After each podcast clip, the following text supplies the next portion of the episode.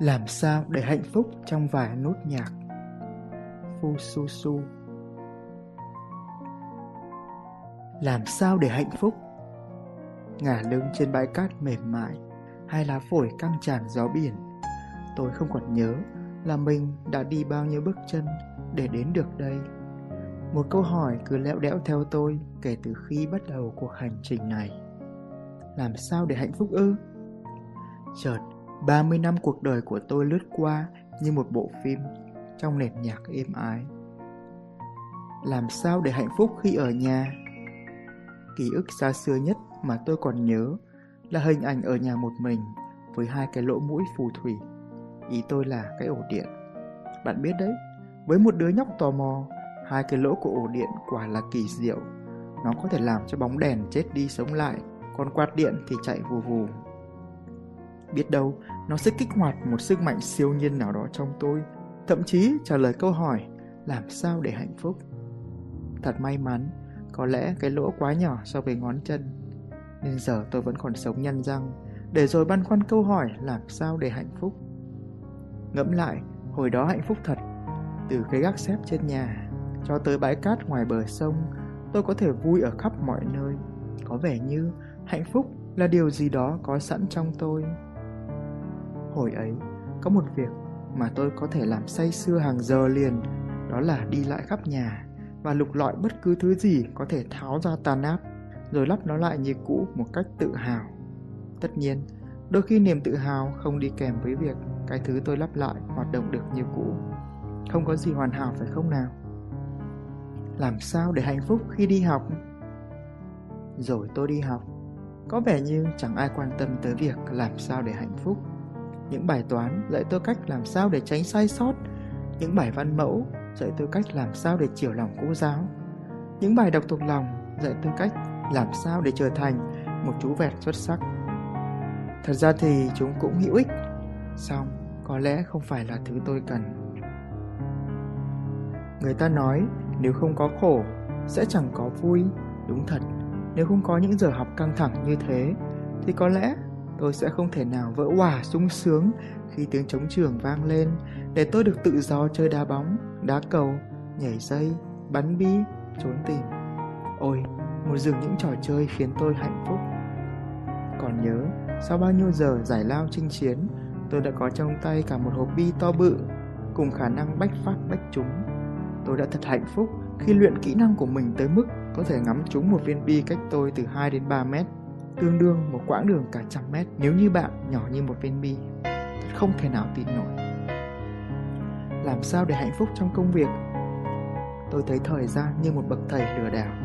Mới ngày nào tôi cảm giác chờ một vài giờ để được ra chơi như là một thiên niên kỷ, mà nay thoáng một cái tôi đã đi làm. Như bao người khác, tôi cũng có một công việc ngày làm tám tiếng, và cũng ít ai quan tâm tới việc làm sao để hạnh phúc, vì mọi thứ suy cho cùng đều xoay quanh tiền bạc. Hình như ai cũng hăng say làm việc, cứ như thể họ có thể dùng tiền để mua được hạnh phúc vậy. Tôi nghĩ nếu cứ cuốn theo vòng xoáy ấy thì tôi sẽ bị thời gian lừa tiếp, và loáng một cái mình sẽ nằm trên giường hấp hối lúc nào không biết, mà vẫn chẳng thể có được câu trả lời cho câu hỏi làm sao để hạnh phúc bấy lâu nay. Vì thế mà bên cạnh công việc hàng ngày, tôi dành thời gian cho niềm đam mê viết lách. Không hiểu sao, những con chữ làm tôi say mê, và đến một thời điểm thích hợp, tôi quyết định lên đường.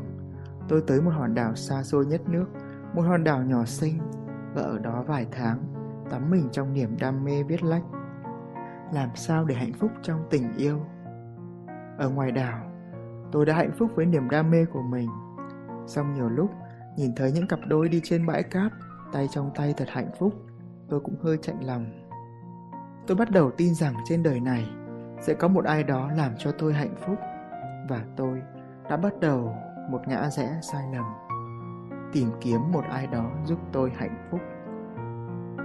Sau đó ít lâu, tôi cũng có vài mảnh tình dắt vai, tôi cũng có những giây phút hạnh phúc đấy, nhưng đếm lại thì hầu hết là đau khổ. Tôi đã không biết rằng khi hai người đến với nhau trong cùng một kỳ vọng rằng người kia sẽ khiến mình hạnh phúc, thì sớm muộn hoa trái tạo ra cũng chỉ là đau khổ mà thôi. Rồi trải qua những bài học đau đớn, tôi nhận ra rằng thứ hạnh phúc từ trước tới nay mà tôi từng nếm mùi chỉ là một thứ hạnh phúc mong manh. Hãy tưởng tượng, nó như một cái cầu nhảy ở bể bơi mà trên đó ghi chữ tôi muốn hạnh phúc và chữ hạnh phúc ở đầu cầu. Bạn đứng ở đó, sung sướng nhún nhảy và rồi cái cầu nó gãy. Làm sao để hạnh phúc trong cuộc sống? Tôi thích biển, không gian bao la làm tâm hồn tôi rộng mở. Những cơn gió mạnh cuốn đi mọi nỗi ưu phiền. Có thể nói, tôi đã nằm hầu hết ở các bãi biển xinh đẹp trên mảnh đất quê hương và suy ngẫm xem làm sao để hạnh phúc. Hay là tôi phải ra nước ngoài, phải đến những nơi đẹp huyền thoại như Maldives mới có câu trả lời. Rồi tôi chợt nhận ra, lời giải đáp nằm trong chính cái thứ đã khiến tôi có mặt ở đây. Tôi muốn hạnh phúc. Nếu bỏ đi chữ muốn, chẳng phải là tôi hạnh phúc hay sao? Tôi ngồi bật dậy, yên lặng, hít thở một vài hơi. Thật sự là mình đang muốn gì vậy? Tôi chẳng biết nữa. Song tôi nhận ra đã đến lúc cần phải buông bỏ chữ muốn đó.